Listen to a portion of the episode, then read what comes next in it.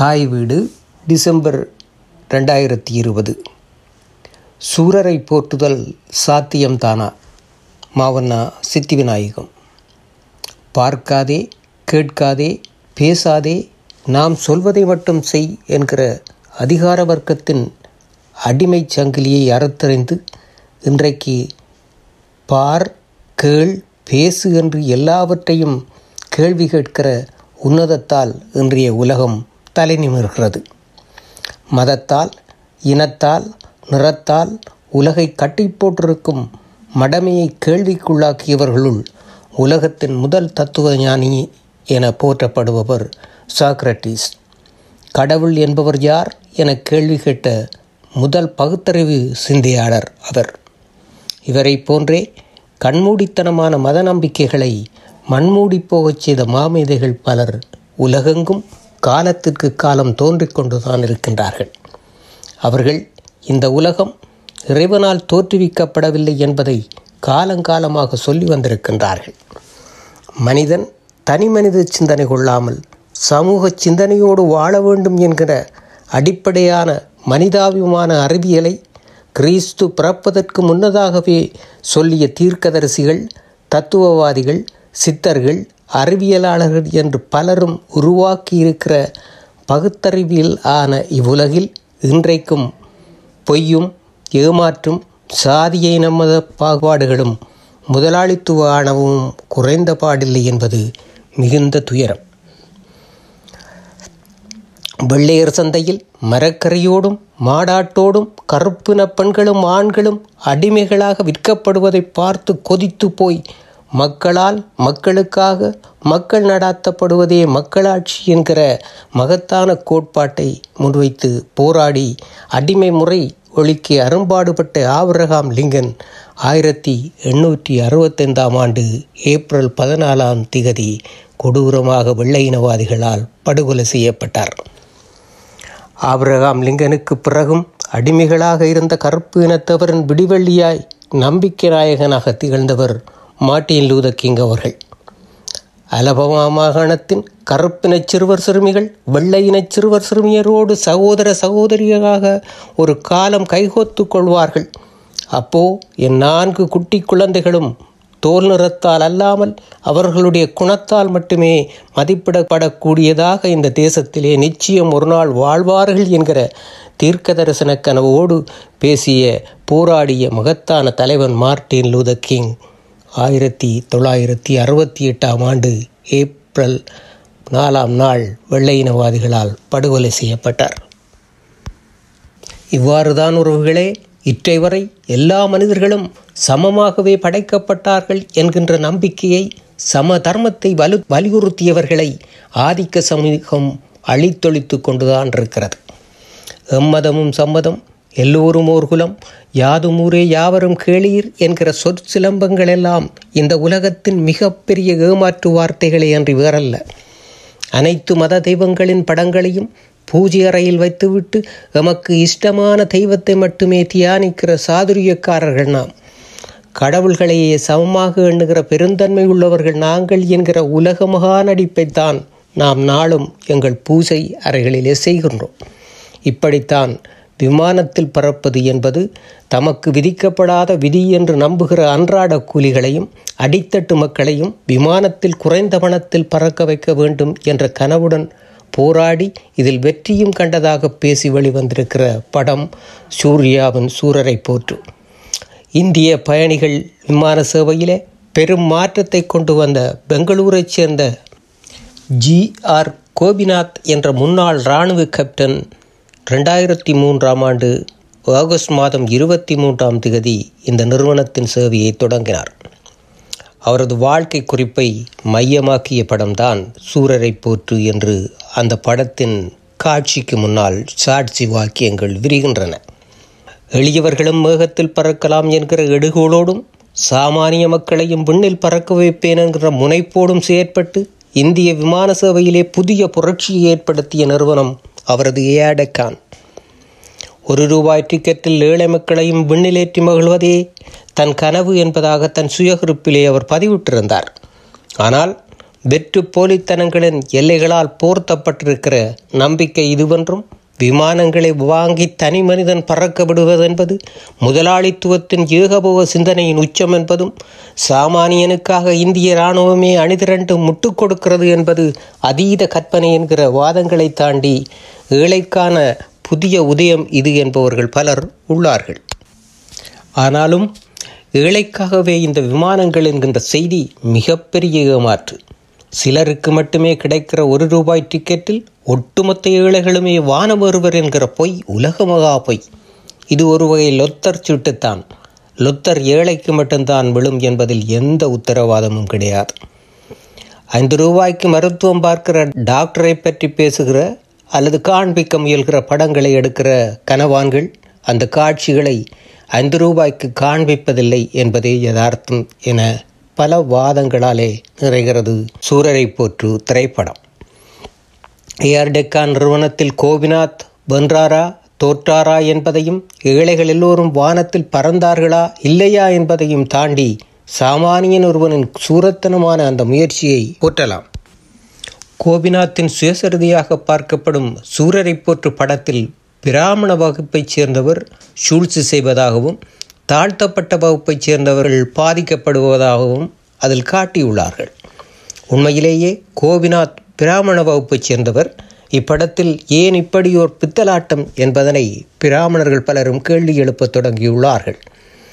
அமெரிக்க கருப்பின மக்களின் விடுதலைக்கு கணிசமான வெள்ளை மக்களும் ஒத்துழைத்து உதவியதைப் போன்றே தமிழிற்கும் மானிடமேன்மைக்கும் உதவ வல்லவர்களாக இருக்கும் பல நல்ல பிராமணர்களையும் வில்லன்களாக்கி ஜாதி அடையாளம் பூசி எதை சாதிக்க எண்ணுகிறார்கள் என்பது பலரின் கேள்வி.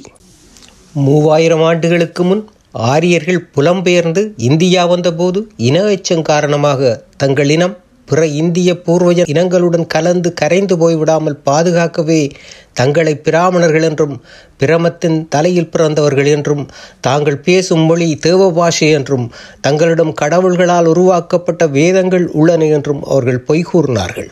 ஆனால் இன்று அவர்கள் வகுத்த நான்கு வருணங்களை விடவும் ஆயிரம் சாதி வகுத்து அந்த பகுப்பிலே குளிர்காய்வது யார்? பாம்பையும் பார்ப்பானையும் கண்டால் பாம்பை விட்டு பார்ப்பானை அடி என்கின்ற பெரியாசு சிந்தனையின் வழியே ஜாதியை ஒழிப்போம் என்று கங்கணம் கட்டி நின்ற திராவிட கட்சிகளின் கைகளில் தானே கடந்த எழுபது வருட கால தமிழக ஆட்சி இருந்ததும். ஜாதி பகுப்பு குறையாமல் கூடுவதற்கு காரணம் என்ன காரணம் என்கின்ற சரமாரியான கேள்விகள் எழத் தொடங்கியுள்ள நேரம் இது. அவ்வாறெனில் சூரரை போற்றுதல் என்பதற்கு பதிலாக சூத்திரரை போற்றுகின்றல்லவா அந்த படத்துக்கு இவர்கள் பெயரிட்டிருக்க வேண்டும் என்கின்ற கேள்விகள் எழத் தொடங்கி இருக்கின்றன. திரைப்படத்தில் முன்னாள் குடியரசுத் தலைவர் அப்துல் கலாமின் வேடத்தில் நடித்தவர் ஷேக் மைதீன் என்பவர் அவர் உண்மையிலேயே கலாம் அவர்களைப் போன்ற உருவ ஒற்றுமையுள்ளவர். துரதிருஷ்டவசமாக தான் நடித்த அந்த தன்னுடைய பாத்திரத்தை பார்க்காமலேயே அவர் மரணமடைந்து போனார் என்பது துக்ககரமான ஒரு செய்தி. படம் பற்றிய விமர்சனத்திற்காக நான் இந்த பதிவை எழுதவில்லை. உண்மையில் சூரரை போற்றுவதில் தப்பில்லை. ஆனால் நாங்கள் சூரனை உண்மையிலே போற்றுபவர்களா? சூரன் என்றால் பயப்பட்டவரை காப்பவன் அல்லது பயத்தால் நிலைகுலைந்து போனவரை காப்பவன் என்று பொருள் தருகிறது. சொல்லகராதி மேலும் தமிழ் விக்ஷனரி சூரன் என்றால் அறிவில் சிறந்தவன் என்கிறது. ஆனால் நடைமுறையில் சூரன் அநியாயக்காரனாக நம் மத்தியிலே அறியப்படுகிறான். அவ்வாறுதான் அப்பெயர் நம் மனதிலே கற்பிதம் செய்யப்பட்டிருக்கிறது. சூரனை கொல்லுதலை வாழ்வில் மிக பெரும் கொண்டாட்டமாகவே நாம் நிகழ்த்துகிறோம். கருப்பராக காட்டப்படக்கூடிய சூரனை அழிக்க வேண்டும் என வெள்ளை நிற தேவர்கள் இறைஞ்சுகிறார்கள். தேவர் குறை தீர்க்க சிவன் தன் நெற்றிக்கண்ணினின்றும் ஆறு பொறிகளை வரவழைத்து ஆறுமுக கடவுளான முருகனை உற்பத்தியாக்குகின்றார். இப்போது சூரனை சங்காரம் செய்யும் பொறுப்பு அழகே உருவான முருகன் உடையதாகின்றது. போர் தொடங்குகிறது சூரனை சங்காரம் செய்கின்றார் முருகன். சூரனின் நிறமான கருப்பு இன மக்களின் வாழ்வும் அரசியலும் என்றுமே இந்த பூமியில் ஏற்றங்கொண்டதாக எழுச்சியுற்றதாக நாம் அறியவில்லை. அவர்களது அடிப்படை உரிமைகளை அபிலாஷைகளை நசுக்கிவிட்டு அடிமைகளாக்கி அதிகார வர்க்கம் மகிழ்ந்த வரலாறுகளால் தான் உலகம் நிரம்பியிருக்கிறது. ராட்சதர்களின் அரக்கர்களின் சாத்தான்களின் மற்றும் பேய்களின் நிறம் கருப்பென்றும் துயரத்தின் துக்கத்தின் நிறம் கருப்பென்றும் வெறுப்பு அரசியலால் மிக நூதனமாக கருப்பினத்தை கடைக்கோடி மனிதர்களாக்குவதை உலகம் இன்று வரை செய்துதான் வருகிறது. இதேபோன்றுதான் கடந்த ஆறு அல்லது ஏழு நூற்றாண்டுகளாக தமிழ்நாடு உட்பட இந்திய அரசியல் ஆதிக்க அதிகாரத்தை கையிலே வைத்திருந்த அனைத்து ஆட்சியாளர்களும் தமிழர்களின் பொதுவான மண்ணிறமான கருப்பிலிருந்து வேறுபட்ட வெண்மை அந்த ஆட்சியாளர்களுக்கு துதிபாடிய இஸ்லாமிய முல்லாக்கள் ஐரோப்பிய பாதிரிமார்கள் இந்து பிராமணர்கள் ஆகிய அனைவரும் தமிழர்களை விட சிறப்பான வெள்ளை நிறமுடையவர்கள் என்று பெரு மிதப்போடு இருந்தவர்கள் எனவே பல நூற்றாண்டுகளுக்கு மேலாக தமிழர்களின் ஆட்சி அதிகாரத்தை அரசியல் சித்தாந்தங்களை அதன் நடைமுறைகளை தாங்கி பிடிக்கின்ற ஆன்மீக கலாச்சார பண்பாட்டு விழுமியங்களை காக்கும் காவல் வெள்ளை உடையவர்களின் கைகளிலேயே இருந்தது. எனவே இந்த நிறம் அதிகாரத்து நிறம் அறிவார்ந்த ஆன்மீகத்து நிறம் உயர்ந்த மேட்டிமை நிறம் உன்னதங்களில் உயர்ந்த நிறம் அழகு நிறைந்த அற்புத நிறம் என்றெல்லாம் வெள்ள நிறம் எம் ஆழ்மனதில் இறுக பதிந்துள்ளது. சரியாக சொல்வதானால் தமிழ் பேசும் மனித குலத்தின் வழி வழியாக வந்த மண்ணிறம் சார்ந்த தொன்மமான கருப்பு நிற தோல் காலில் மிதிபட வெள்ளை நிறம் என்பதனை தம் தோலின் மேட்டிமையாக்கி போற்றுகிற இழிநிலை அன்று தொடங்கி இன்றும் இருக்கிறது. சினிமாக்களில் வந்து போகிற கதாநாயகின் கதாநாயகிகளை கூட வெள்ளையாக்கி ரசிக்கிற ஏன் எங்கள் வீட்டில் ஒரு பிள்ளை பிறந்து விட்டால் கூட வெள்ளையாக பிறந்ததா என்று ஓடோடி சென்று பார்க்கிற பெண்ணுக்கோ பையனுக்கோ மனம் முடிப்பதற்காக வெள்ளை நிற வரன்களையும் வெள்ளை நிற பெண்களையும் தேடி அலைகிற வெள்ளை நிற பிரியமுள்ள கேவலமான துயர்நிலையிலே நம் வாழ்வுள்ளது. கருப்பு நிறமுடைய மக்கள் அழகற்றவர்களாகவும் அடிமைகளாகவும் அதிகாரத்தால் ஆளப்படுபவர்களாகவும் அதிகாரத்திற்கு தகுதியற்றவர்களாகவும் மிக பெரு இழிவின் அவமான சின்னங்களாகவும் கருதப்படும் இழிநிலை இன்னமும் மாறவில்லை. மார்ட்டின் லூதர் கிங்கின் மகத்தான எழுச்சிக்கு பிறகே அமெரிக்காவில் கூட கருப்பு இன மக்களும் ஒரு மனிதர்களாக பார்க்கப்பட்ட போதும் ட்ரம்பின் ஆட்சி காலத்தை கதிகலங்கி நின்ற கருப்பு இன மக்களை நாம் இன்றைக்கும் காண்கின்றோம். தமிழ்நாட்டிலோ வேடிக்கை என்னவென்றால் ஆட்சியாளர்கள் ஒவ்வொருவரும் எதிராளியை வந்தேறி வந்தேறி என்று சொல்லிச் சொல்லியே தங்கள் வந்தேறித்தனத்தை சுழுவாக மறைத்து தமிழரை ஆண்டு முடித்தனர் என்கிற கருத்தியலில் உண்மை இல்லாமல் இல்லை. இதுவே எங்கு பிறப்பினும் தமிழன் தமிழனே இங்கு பிறப்பினும் அயலான் அயலானே என்று பாரதிதாசன் அவர்களை பாட வைத்ததெனினும் தமிழனாய் பிறந்தால் மட்டும் போதுமா? வெள்ளை அடிமைகளாக மாறியுள்ள உள் மனங்களே முதலில் சீர் செய்ய வேண்டும் என்கின்ற குரல்களை யாரும் இன்னமும் கண்டுகொள்வதா இல்லை. கோவில்களில் நாங்கள் பார்க்கிற கும்பிடுகிற கடவுள் சிலை அனைத்தும் கருமை நிறத்தில் இருந்தாலும் பூசையறை படங்களும் சினிமாவில் வரும் அம்மன்களும் கொள்ளை அழகுடைய வெள்ளை அழகு தேவதைகளாக ஜொலிப்பதையே எல்லோரும் விரும்புகின்றார்கள். கடவுளின் தூதன் என சொல்லிக்கொள்ளும் சாமியாரும் பெண் தெய்வமும் மோதிக்கொள்ளும் முரணாக காட்ட முனைந்து அண்மையிலே வெளிவந்த முக்குத்தியம்மனாக அழகான கவர்ச்சி நடிகை நயன்தாரா தெரிவு செய்யப்பட்டிருப்பதும் இவ்வாறான வியாபார உத்திதான். மதம் என்ற பெயரில் போலி சாமியார்களை பற்றி வெளிச்சம் போட்டு காட்ட எண்ணியவர்கள் ஒரு மத பிரச்சனைகளை அதன் காட்சிகளை மட்டுமே திரையில் காண்பித்து மாற்று மதங்கள் தொடர்பான காட்சியை நீக்கிவிட்டது என்கிற விஷனங்கள் இன்று சர்ச்சையாக உள்ளதாக சொல்லுகிறார்கள். ஆனால் பிறப்பாலான அடுக்குமுறையை இந்து மத வர்ணாச்சிரமம்தான் ஆரம்பித்தது என்பதை ஏற்றுக்கொண்டே ஆக வேண்டும். ஜாதிய பகுப்பின் அஸ்திவாரம் இங்கிருந்தே ஆரம்பிக்கிறது. ரிக்வேதத்தின் பத்தாவது இயலான புருஷ சூத்திரத்தில் இடம்பெறும் சுலோகம் இது. பிரமனோ அஷ்யமுகம் ஆசி பரகாஞ்ச கிருகாத உருத அஷ்ய வைஷ்ய பதாப்சம் சூத்ரோ அஷ்யதா பிரபஞ்சத்தின் அதிபதியான இறைவனின் தலையிலிருந்து பிராமணர்களும் அவருடைய புயத்திலிருந்து சைத்திரியர்களும் அவருடைய தொடைகளிலிருந்து வைஷ்யர்களும் அவரது பாதத்திலிருந்து சூத்திரர்களும் தோன்றினார்கள் என்கிற சூத்திரம் அது. பகவத்கீதையோ இதற்கு ஒரு படி மேலேறி சதுர்வர்ணம் மாயா சிருஷ்ணம் குணகர்ம விகாவசியகாரம் அபிமாம் வித்யாகரம் அபயம் என்கிறது. மக்களின் குணங்கள் மற்றும் செயல்பாடுகளுக்கேற்ப நான்கு வகை வர்ணங்களும் என்னால் உருவாக்கப்பட்டன.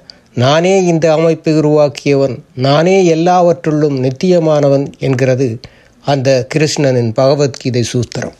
இன்றைக்கு சர்ச்சையாகியுள்ள மனுசுருமிதி எனப்படுகிற மனு தர்ம சாஸ்திரம் கோட் ஆஃப் மனு வர்ணாச்சிரம பாகுபாட்டை மிகுந்த சிரத்தையோடு கட்டி காக்கிற செயல்முறைகளை தன்னகத்தே கொண்டது. இதனை சுவாயம்பு எனப்படும் மனு என்கிற பண்டைய வேதகால முனிவர் தொகுத்தார். இது மூன்று பகுதிகள் கொண்ட பனிரெண்டு அத்தியாயங்களை உள்ளடக்கிய ரெண்டாயிரத்து அறுநூற்று தொண்ணூற்று நாலு செய்யுட்களினால் ஆனது அதன் முதலாவது அத்தியாயத்தின் எண்பத்தி ஏழு முதல் தொண்ணூற்றி ஏழு வரை உள்ள சுலோகங்கள் வழியாக நால்வகை வர்ண சமூகத்தையும் அதன் கடமைகள் மற்றும் பொறுப்புகளை கட்டும் தரத்தாக்கியுள்ள ஆவணம் அது. எது எப்படியோ ஒட்டுமொத்த பிராமணரின் மீதும் நமது தமிழ் மண்ணை காப்பாற்றுகிறோம் என்று கல்லறிவது இன்றைக்கு சரிதானா என்பது கேட்கப்பட வேண்டிய கேள்வி. மாபெரும் புலவனான கபிலர் சங்ககால புலவன் மாமூலனார் பெரும்பானாற்று படையும் பட்டணப்பாலையும் பாடிய உருத்திரங்கண்ணனார் மனதை அள்ளும் திருவாசகம் பாடிய மாணிக்கவாசகர் ஊவே சாமிநாதையர் இவர்கள் இன்றி தமிழும் தமிழிற்கான பெருமையும் இல்லையே.